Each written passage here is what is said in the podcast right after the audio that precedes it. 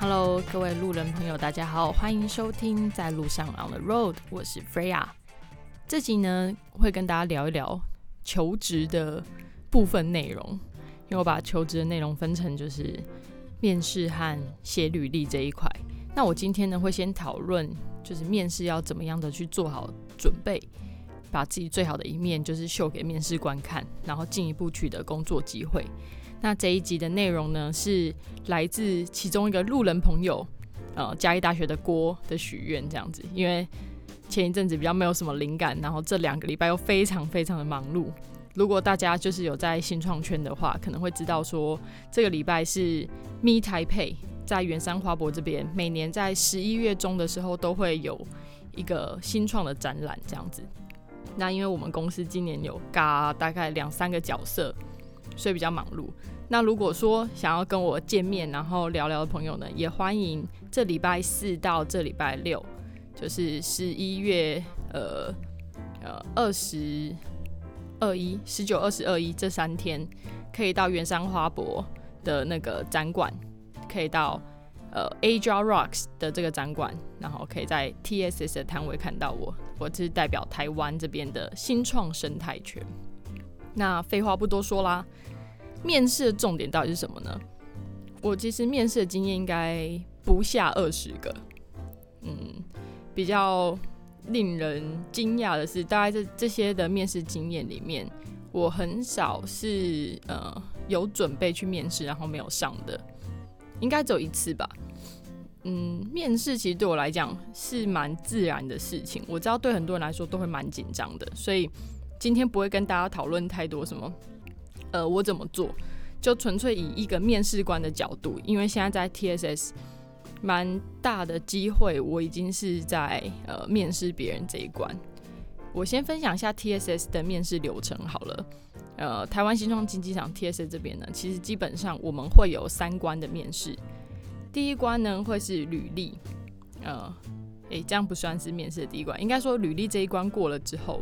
呃，我们会有第一个面试，第一个面试呢会是跟这一个呃来面试的受试者直接工作有关系的人，可能是他的同僚，呃，可能都是新销组，假设那会是直接跟他共事的人。第二关呢会是 directors，就是会是我，然后于凯、阿伦，就是三个呃管理阶层的。的人讲讲讲管理阶层管，因为我们公司很扁平，所以其实也没什么好管管理不管理，就是一个形式上我们三个去呃面试这个人。然后第三关呢，就是我们老板讲 CEO 和 Co-founder 就会跟这个人就是聊一聊这样子，确认最终没有问题，然后谈一下 package，那就结案这样子。这个面试过程呢，大概会呃维持两周左右。第一个面试到第二个面试的中间呢。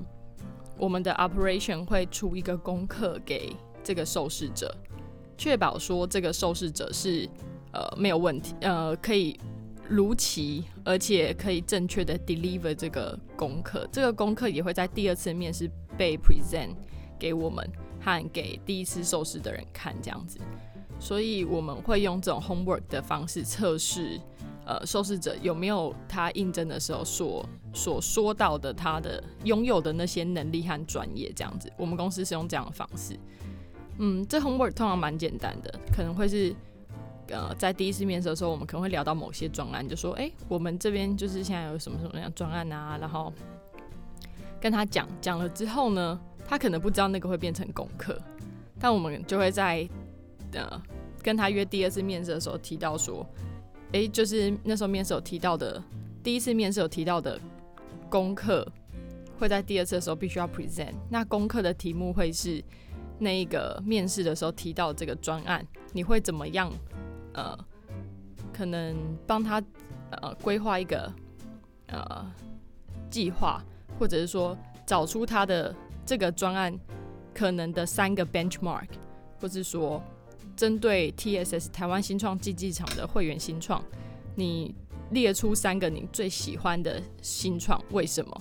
类似像这样子的 homework，比较不会是那种很多，需要做很多很多时间和精神去准备太多，纯粹就是了考验你对于你工作内容，然后对于第一次面试的的内容的一个就是了解的完整度这样子。那也会，如果是行销的话，就会穿插一点点行销内容；那如果是其他专业，比如说分析的话，也会穿插一点分析的内容这样子。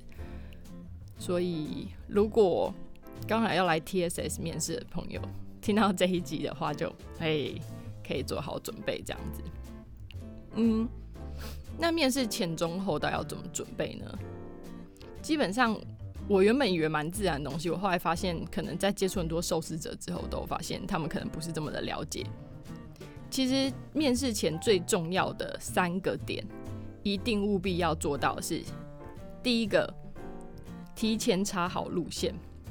提前查好路线什么意思呢？就是说，因为通常你在面试之前不太有机会去过这家公司，所以你一定要先提前查好路线，知道说哦，这家公司要怎么去，搭 Uber 要多久，搭交交通呃不同的大众运输工具要多久。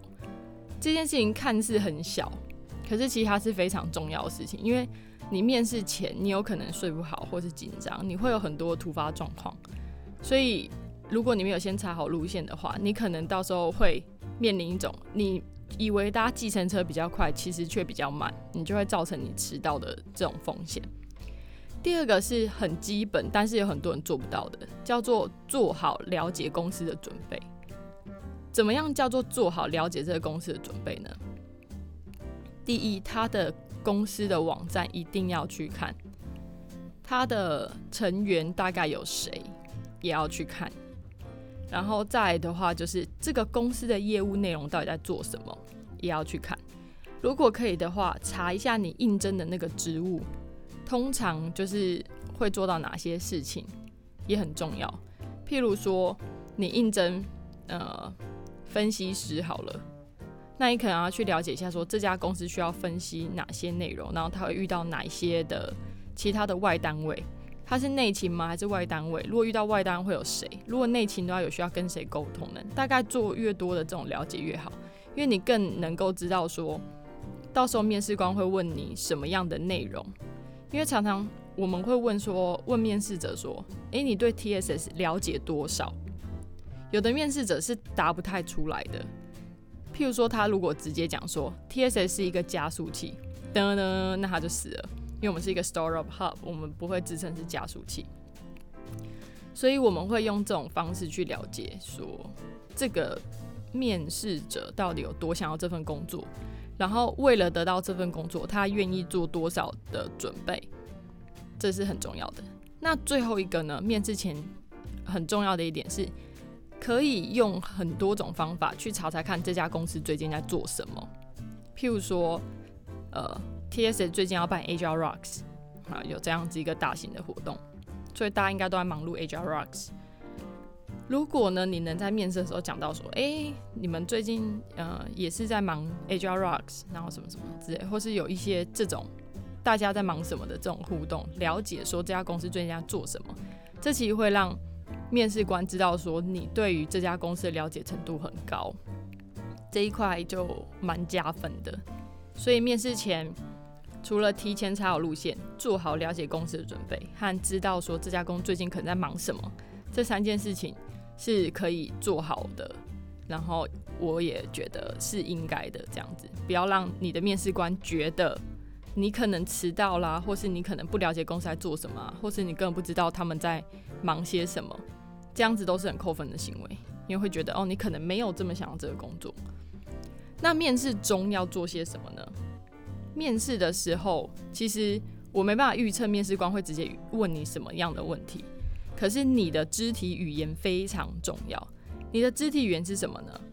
第一，微笑，就是微微笑。微笑是需要练习的。微笑、大笑、露齿笑。通常露齿笑是比较是他可能讲到面试官讲到一些真的很好笑的东西，你可能就要露齿笑一下。然后微笑就是。啊，表示友好，点头也很重要。再来的话是眼神接触，所以微笑、点头、眼神接触三个肢体语言很重要。再来是不要驼背，然后双手可以的话就是轻轻的微放在桌上，这样。必要的时候可能可以拿个纸笔这样子，代表说你有在听。这些都是一些小动作，但是可以让人家感觉到说，哎，好像你有做一些准备，然后你想要了多了解一点的那种感觉。这些都是小 paper 啦，这样子。所以肢体语言，微笑、点头、眼神接触，可以的话手微放桌上，抬头挺胸，然后拿一个小笔记本。好，那面试后呢？其实这件事情应该大家都知道。第一个很重要是写信道谢嘛，写信道谢不是重点，而是你要表达进一步的意愿，就是说，呃，很开心这次面试有这次面试的机会，呃，面试过后我又更了解这间公司，有更深想要加入这个团队的意愿，然后很期待就是呃可以有有呃有一天可以在这家公司去服务，然后发呃。发展自己的长才，类似像这样子，所以写信道谢，谢不是重点，重点是表达你进一步想要加入的意愿，这样子。所以如果以简单来讲，面试前中后的那个呃，可以做好的准备大概是这样。那再来是大家问问过的问题，然后我就一一在这一个这一集里面回答，有几个部分，呃，接下来五个部分，第一个是遇到问题的一些化解方法。第二个部分是面试传达，第三个部分是自信的建立，然后第四个部分是小配博，然后第五个部分是专业的比例。那我就一一跟大家做讨论。那第一个呢，就是遇到问题的化解方法有哪些呢？通常你可能会遇到四个问题。第一个问题是你会遇到可能有人扮黑脸，然后会感觉到对方可能不太喜欢自己。这件事情呢，是我自己蛮喜欢在面试的时候去操作的技巧。呃，可能有的人会觉得说，呃，面试的时候不是应该就是表示表现表现专业啊，大家开心或什么就好吗？其实我我自己觉得，在这个呃创业圈也好，或者是我们今天有点像业务性质的时候，能够去化解。呃，不是对你这么有利的状况，是一个蛮重要的应变能力，所以我有时候会用这一招。特别是那个面试者，他可能前面面试的好像蛮顺利，然后大家都好像蛮喜欢他的，我就更会玩这招，因为我想要了解到说，那如果大家都对你很好的时候，你你的状况当然 OK 啊。那如果大家对你不好的时候呢？所以我就会想了解。那如果是你遇到呢？遇到面试官可能扮黑脸啊，感觉他不太喜欢你的时候。有一个很简单的方法，就是正面迎击。正面迎击就是说，你不要因为这样就害怕这个人，然后你也不要去过度的猜测说他是不是有一个很糟的一天，还是他真的不喜欢你，或是干嘛的。你应该要做的事情呢，叫做去跟他互动。譬如说。你在讲话的时候，譬如说，呃，三个面试官有另外两个面试官问问题，你在讲话的时候就更要看着这个感觉黑脸的面试官，或者是跟他讲话，就是说，诶，那，呃，您觉得什么什么之类的？您觉得在 TSS 工作对你来讲，呃，有什么样可以发展的地方？我随便乱讲的，就是说，你要开始想办法，就是跟这人互动。嗯，互动的定义就是说让他讲话，因为人都是喜欢讲话的，人都是喜欢表达自己的，大部分啦。所以有一个机会让他去讲，然后去跟你互动，这件事情是很重要的，也要让他知道说，呃，你是有有意识到，呃，他对你的感觉，然后你有在处理这件事情，而不是逃避。我觉得这件事情还蛮重要的。可以给大家参考。然后第二个呢，是大家的提问，就是说遇到不知道该怎么回答的问题，该怎么办呢？如果说你遇到不知道该怎么回答的问题，最好的办法就是重复对方的问题，问清楚他是什么意思，因为你就不知道嘛，你不知道该怎么回答，或有可能是你根本不知道答案是什么，所以你问的越 detail 越好，你不要就卡在那里，呃呃呃，然后眼神就飘走。这样给人家那种没自信或没有准备的感觉。如果今天说，人家问问你一个问题，嗯，你不知道什么什么意思，你就说，哦，您的你的意思是说你的问题是噔噔噔噔噔噔噔噔噔噔吗？就跟他去讲。譬如说，有人如果问我说，嗯，你你的你最喜欢的新创是哪一家？或是我很常被问到一个问题，就是说，你们 TSS 有哪些成功的新创？我其实很常不知道该怎么回答这个问题，所以我就问对方说：“诶，那你你对成功的定义是什么？你觉得怎么样算是一个成功的新创？能不能给我一些 reference？或者是说，诶，那你觉得，呃，成功的新创通常具有什么样的代表性？这样，那我觉得有蛮多的啊，TSS 的新创，我觉得在他们失败之前都不算是，呃，都可以说是成功。你就可以开始有一点，呃。”跟自己对话时间，也可以让对方去思考他到底想问什么，因为很有可能面试官也不知道他在问什么，所以你重复对方问题，问清楚他的意思再回答，也帮自己呃争取到更多的时间去思考。再来是如何说实话。呃，有人问我说：“诶，如果说人家问到一些敏感的问题，你应该说实话还是说说谎话之类的？”我的建议是一律说实话啦，因为你你讲谎话没有什么没有什么意义，所以我的话是一定会说实话。可是说这个实话是有技巧的，怎么说呢？我过去在那个深恒昌工作的时候，因为我最后是跟主管不愉快离开的，就是说，呃，我跟主管那大吵啊，然后我还联署啊，然后让那个主管就离开，反正我搞了一些风波，这样待了一个月时间。后来在阳明海运，就是下一个工作面试的时候是，呃，阳明海运。那时候他有问我说，嗯，那你，你呃，在生恒昌的时候你只待一个月，发生了什么事情吗？为什么你会离开那个工作？因为他还是企业嘛，所以杨明就很好奇这一点。我在面试之前，其实我就准备这一题的答案，我打算说实话。可是你当然不会说，哦，我就跟主管吵架。然后吵架之后就闹翻了，所以我现在在这里，呵呵。那你可能就会就是 say goodbye。那我怎么说呢？我就说我在深恒昌的时候，嗯，我觉得我做到了，嗯，我我去体验了所谓客服，然后去跟那边的不管是本国本国国籍的人，还是外国国籍的人，这些来到台湾旅游的人，我都有跟他们很良好的互动。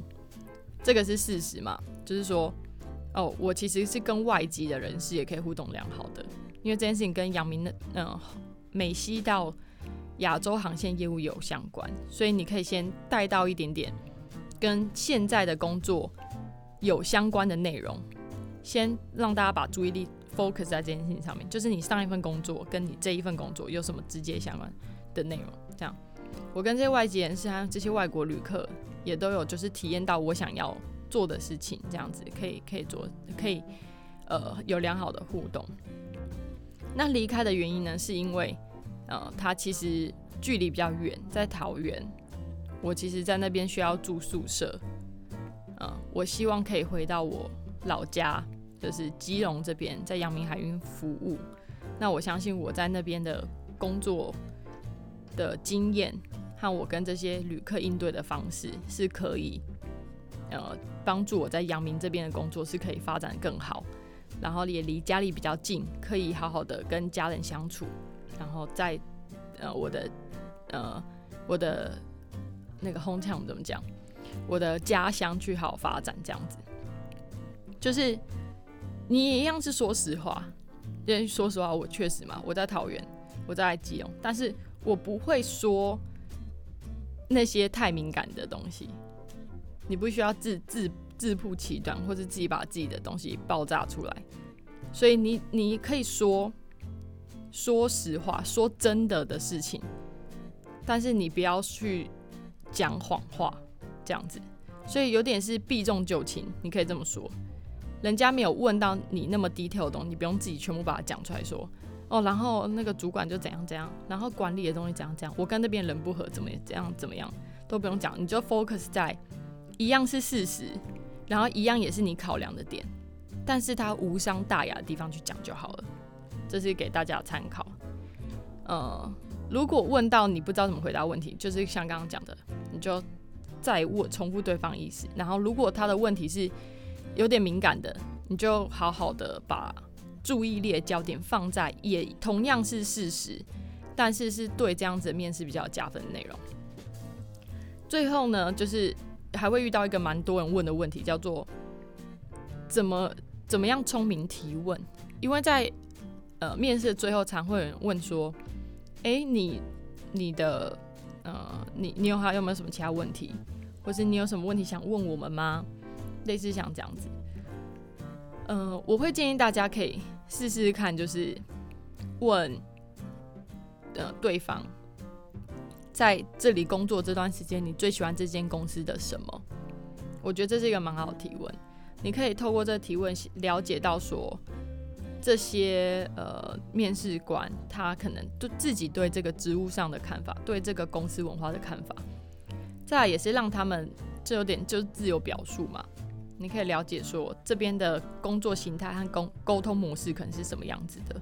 我觉得这是一个得到公司资讯更好的方法，给大家参考。如果说把这四个 combine 在一起，这四个遇到问题的话，解放 combine 在一起的话，你其实这个提问就可以对那个。嗯，对你黑脸，或是感觉他好像不太喜欢你的那一个面试官问，就说：“诶，那 Freya，就是如果假设黑脸面试官是我的话，就说，我有一件问题，我有一个问题想问 Freya，就是呢，在 TSS 工作这段时间，你最喜欢公这间公司的什么？或是你在这个职务上面，嗯，你你对于未来的发展有什么样的看法？或是你觉得最难的部分是什么？你就可以讲很多。”然后可以问这一个，第一个就是优先问这个对你黑脸或感觉他不太喜欢你的面试官，这样子跟他正面迎击，但是不是说哎你怎样怎样，而是说很很柔和，然后态度很好去请教他这样子。那这是遇到问题的化解方法，给大家参考。再来呢是面试传达，面试传达非常重要，因为人的第一印象就是看你外表，这件事情没得谈。呃，妆容我就不讲了，妆容我不是专家。啊，头发都要拜托男生，就是呃，去稍微理一下头发，然后胡子要剃这样子。呃，很重要一点是叫做指甲要剪。我其实会看这种细节，就是男生女生都一样，就是指甲干干净净的，然后修剪的很整齐，代表你的卫生习惯是好的。这件事情是有蛮直接的关系，所以指甲。修整剪整齐，那衣着有什么样的重点呢？其实不管是企业还是新创，甚至是你每天的你的 daily life，打扮最重要的重点叫做合身。其实就这两个字，衣不合身，两眼发昏，有听过吗？那个与龙共舞里面的梗这样子。衣服最重要是合身，你不要穿呃你的 size 不对的衣服。女生的话，不要穿过于暴露。过于暴露，什么叫这样叫做过于暴露？胸、腰、腿择一去露就好了，不是说真的袒胸露肚啦，是说你胸、腰、腿同时暴露两个东西，就会让人家有一种很暴露的感觉。譬如说，你穿低胸又穿短裙，就是很蛮暴露的嘛。那如果你今天全身都啊包得紧紧的，那可能胸部稍微比较低，呃低胸一点点，或是你今天穿呃胸部有遮，然后腿也有遮，然后稍微露一点点的腰，这些都是算是还可以的呃接受的范围，所以不要过于暴露，这是一个，然后合身是一个，指甲修剪是一个，那企业和新创的打扮会是差在哪里呢？如果是企业的话，我建议一律正装。正装就是西装、套装都把它穿起来，不要自己乱搭配。好好的去做一套好的呃西装，好好去做一套好的套装是很重要的。如果预算有限的话，一律建议去 G 两千。呃，女生的话可以去参考另外一个牌叫做 Mustina。也还 OK 这样子，所以呃，看你的预算，我一律建议是正装打扮。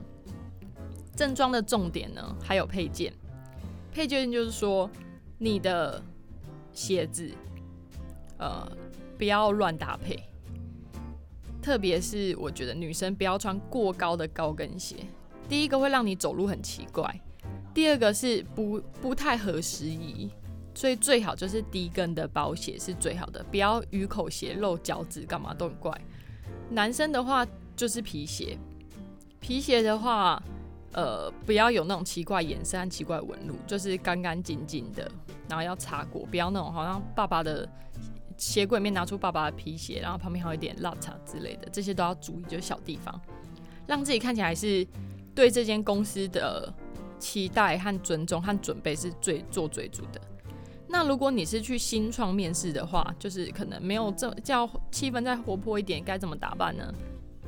如果是男生的话，其实很简单，深色的裤子，不管是西装裤还是牛仔裤都 OK。深色裤子要系皮带，然后呃，衣服呢就是简单一个 T 恤，可以是白色 T 恤，也可以是衬衫，都可以，就是一个。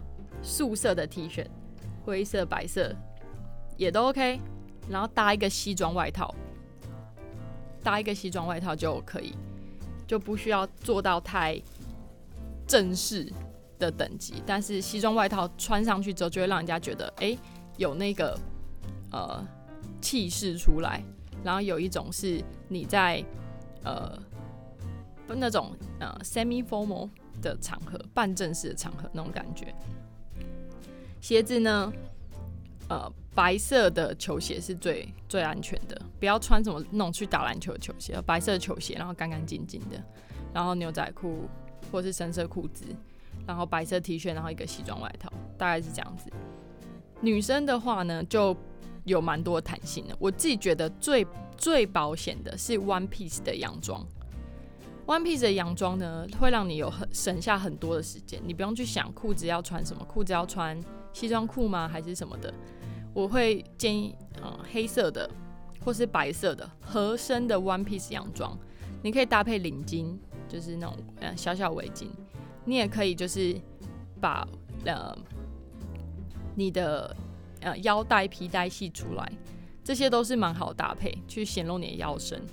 那如果是说你想要穿西装裤的话，我会蛮推荐的，不要穿那种呃收。不要穿那种会让自己的大腿显得很胖的，就是那种有打折的，就是穿那种直叫什么呃没有特殊的折痕，就是呃整齐然后干净的这个西装裤，嗯，穿低跟的高跟鞋，然后穿上衣的时候就是一个简单的烫过的衬衫，不要穿那种没有烫过的衬衫，拜托，还蛮重要的。然后再来的话就是西装外套，一样可以，但就是可能不用穿到那种裙子那么就是正式这样子，嗯，大概就这样子。然后不要穿戴太夸张的手势，就是好像让你你好像去就是 bling bling 的这样子。然后不要化过浓的妆，基本上这样过浓妆就是嗯假睫毛千万不要。如果你已经有去做了眉毛的话，就不要再戴什么很夸张的放大片或什么的，那都会让人家觉得很多余，然后也很很过度的呃装扮都不太好。这是面试传达重点，合身干净，然后企业和新创这些你就可以先先做好区别。最保险的是什么呢？如果你不确定他要多正式。你其实可以直接写信问你的面试官或人资，就说：“请问一下，服装的当天面试服装有建议吗？或是有要求吗？”他们通常会跟你讲这样子，然后你也可以怎么样呢？做好准备。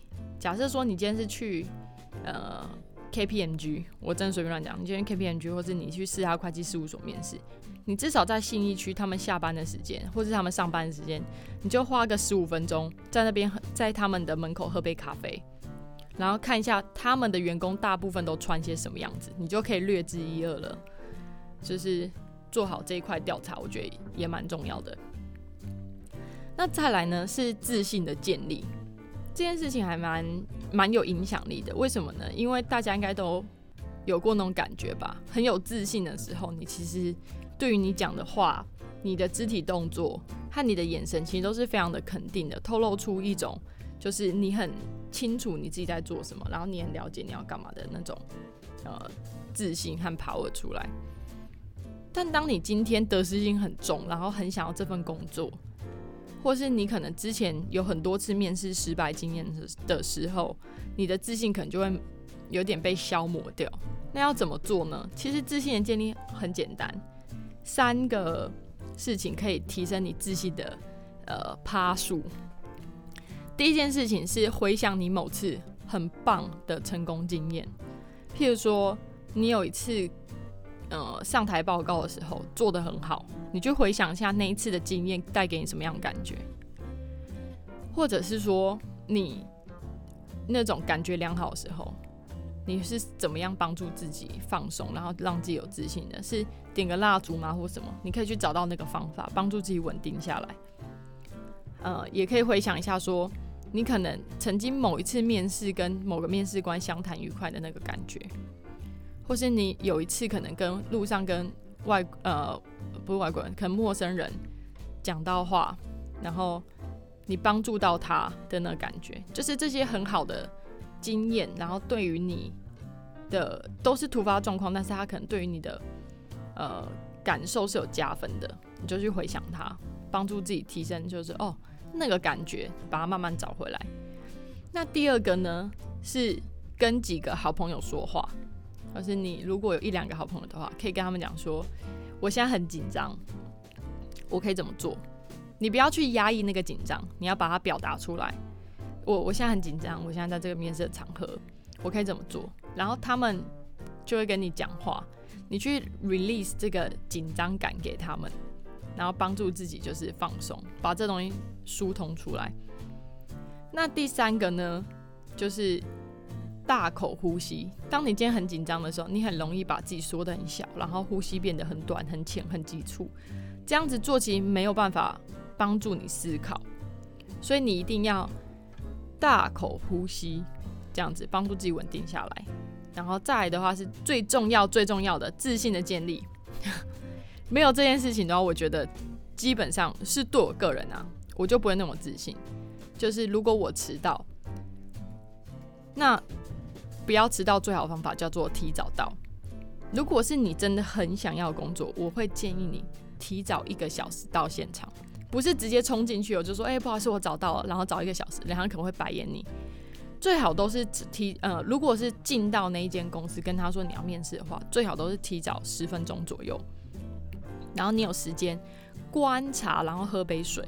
你不要那种面试前两分钟进去哦，就是非常不 OK，或者你迟到也不 OK。你面试前十分钟到现场，就哎，你好，我是待会就是跟您跟您约三点面试的 Freya，这样。他们通常会引导你到某个地方坐下，然后拿水给你喝。在这个同时，不是让你真的说去喝水或干嘛，当然也是啊，可以喝喝喝，然后冷静一下。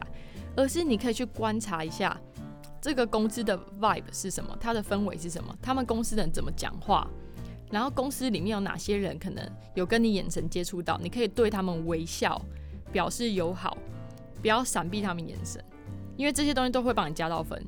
因为你走了之后，大家会讨论说：“哎，刚刚那个人怎么样？”然后可能跟你眼神接触，然后你有微笑，那个人可能就说：“哎，觉得他很友善啊，然后觉得你很不错啊，感觉你不怕生啊，感觉你的你跟你相处会很融洽。”这些都是很细节，但是很有帮助的事情。所以提前十分钟到，帮助自己建立自信，不要太急。而且你十分前前一个小时就到周边的现场，让你有时间可能补个妆。然后把鞋带系好，上个厕所，然后消缓一下那种紧张的气息。然后你可以去观察说，哦，如果我在这边工作的话，假设我今天已经在这边工作，原来我附近是吃些这些东西，然后附近的景色是这样，我来要多久？你就帮助自己转移那种注意力，就是哦，这样这样这样这些事情，去帮助自己思考这样。然后提前十分钟到，观察那间公司的氛围喝。喝水，大口呼吸，然后跟有跟你接触的人很友善的互动，微笑，点头，好，那是自信的部分。那再来呢是专业的比例。很多人会问我说，呃，觉得自己会有那种冒牌者心态，很怕自己的专业能力没有到，就是他们要求部分，或者他们问一些专业问题的时候，你不知道怎么回答。假设你是工程师或者什么的话，这种我就没有办法回答，因为我可能不知道工程师的术语，或是实际上遇到什么问题。但我们，呃，如果今天你已经进到面试这关，专业的，呃，会询问你专业问题的比例，或是专业这件事情的影响度，可能就没有那么大了，因为你的履历通常看你的经验，就已经可以略知一二了，因为这是 minimum 嘛，嗯。人资或者是你的就是这些 operation 的主管，他一定是先确认你可以胜任这个职务，至少八十趴，好不好？他才会找你来面试，不然大家就是浪费时间。所以你不要一直想着，他如果问我面专业问题怎么办？他如果问我专业问题怎么办？你要想的是，他已经是认可你的专业能力，所以你才有这次面试机会，这样子。那如果你是 junior 的等级的话，就是 entry level 的等级的话呢，就更不用担心了，因为大部分这个级别的能力都是训练出来的，不会是你的，不会是太难的问题，或是需要你用很多经验去阐述。所以呢，不要太过紧张，在这一部分的内容，你就是放宽心，然后知道说给自己一点肯定，就是说他已经是认可我的专业能力。我才有面试的机会嘛？那如果是一些比较呃，还会有两个状况，一个状况是他可能是非 entry level，你要应征是可能 mid level 呃的职务，你就要比较能够去阐述你的经验，这是一个。那这些经验呢是呃，你要先听清楚面试官要问你什么，然后重复过之后，你才去讲的。我们常会到一个问题，是我们问面试者说：“诶，那你你曾经有那个社团的经验呢？你是做行销的部分，那你可以讲一下你在行销这一块的的的 know how 吗？或是你可以讲一下说你那时候怎么去操作这些行销的管道之类的吗？然后我们就会得到很多不着边际的答案。”譬如说，会就很淡淡说，哦，我就是担任那个行销，然后我就是发 Facebook，然后我就发 IG 之类，就完全没有 context。所以很重要一点是，你要怎么样把你的经验弄进去，就是没有你和有你到底差别在哪里？我们期待听到内容是，哦，当时我接管这个行销之前，我们的 follower 只有一千位，那我接管了行销这个职务之后，我的 follower 有增长到三千位。那我其实做了三个呃策略上的规划，包含说呃线上活动、线下活动，然后增加粉丝的互动，类似像这样子。我们期待是听到你做了什么，然后你的经验可以怎么样的，你是怎么样运用你的能力和专业，然后你有什么样的经验和背景在那里，然后最重要是带到你的，你做完一件事情之后，它的效益到底是什么？OK，我觉得这就是蛮重要的，然后也不要把目标和结果搞在一起。这也是蛮重要的。你说我当时是希望达到什么样目标？后来我有什么样的结果可以去印证我达到了这个目标？你可以试着用这样子的方式和这样的思考逻辑去回答面试官对你的专业所提出的问题。那再来呢？是很多人也会自己先就是把自己跨博的。很多人，特别是我去可能学校做演讲，或者是跟一些年轻人谈到的时候，他们可能会说：“我很想做。”类似什么样的职务？可是我没有这些经验呢，该怎么办？我不是读相关科系，该怎么办？遇到这类问题，我一律都会建议你，那就想办法让自己有这些经验啊。那不然怎么办？就是说，假设你今天很喜欢呃数据分析，好了，你要想办法是让人家知道说。你有多，你有对数据分析这块，你有多大的潜能，然后你有花多少时间愿意去了解，而不是跟人家说哦，我是数据分析系，没有这些啊。但是我意思说，学历这些都是辅助，最重要还是让人家知道你对这件事情，你到底愿意花多大心力去了解和学习，这是非常重要的。很多有专业能力的人。他反而被定型了，他不愿意去学新的东西，所以我们都想要找那些愿意去学，然后愿意不断精进自己的人。所以，嗯，给大家参考。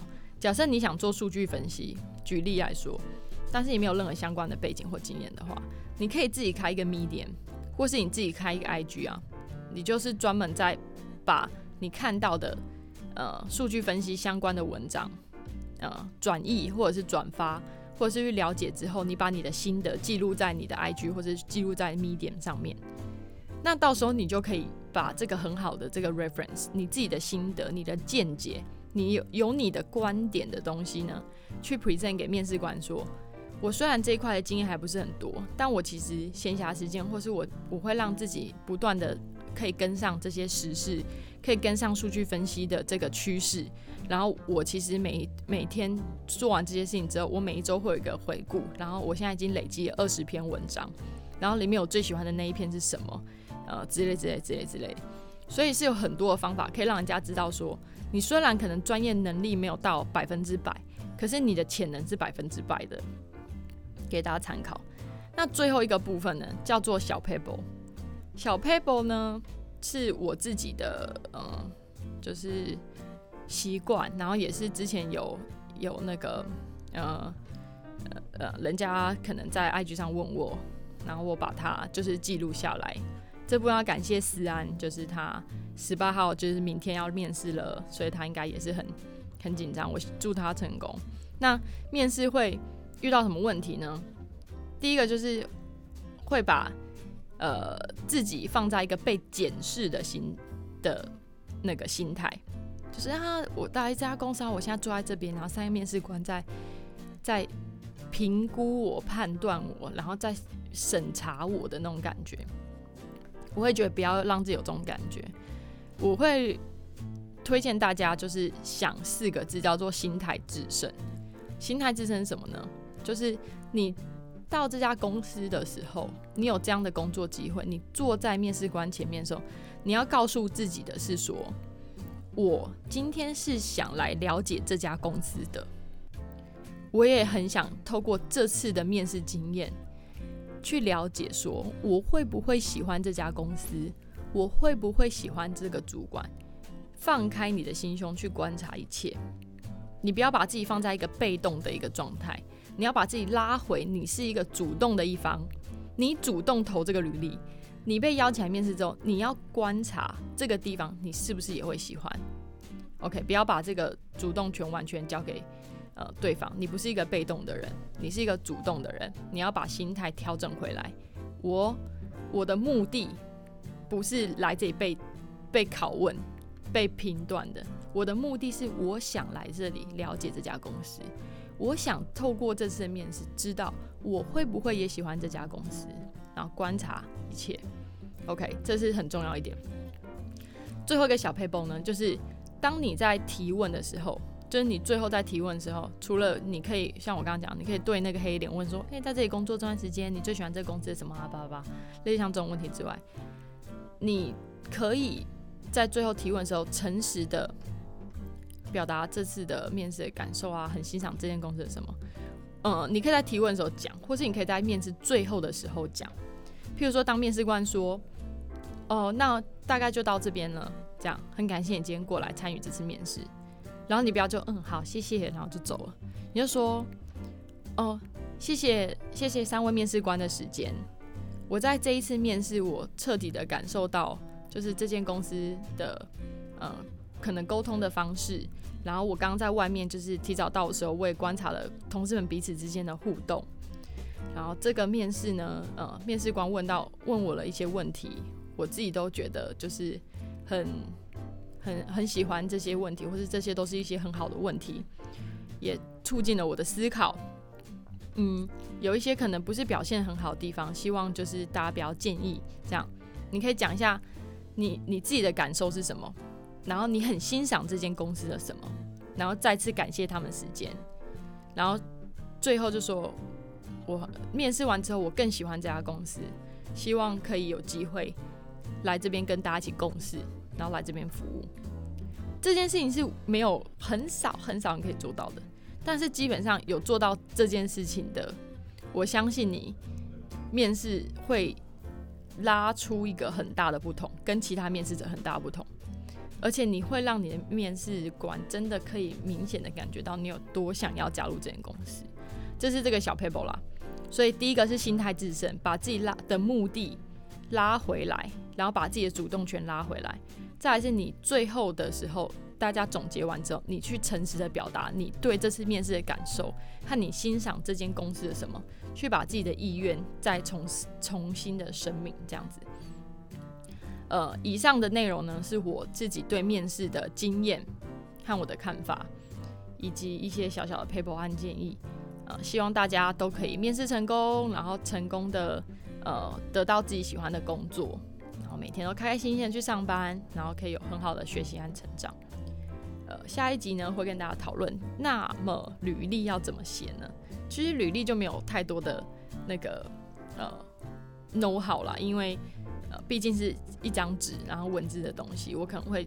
大概去讲一下，说我看过履历里面哪些是比较亮眼的，然后哪些错标犯这样子，可以跟大家讨论。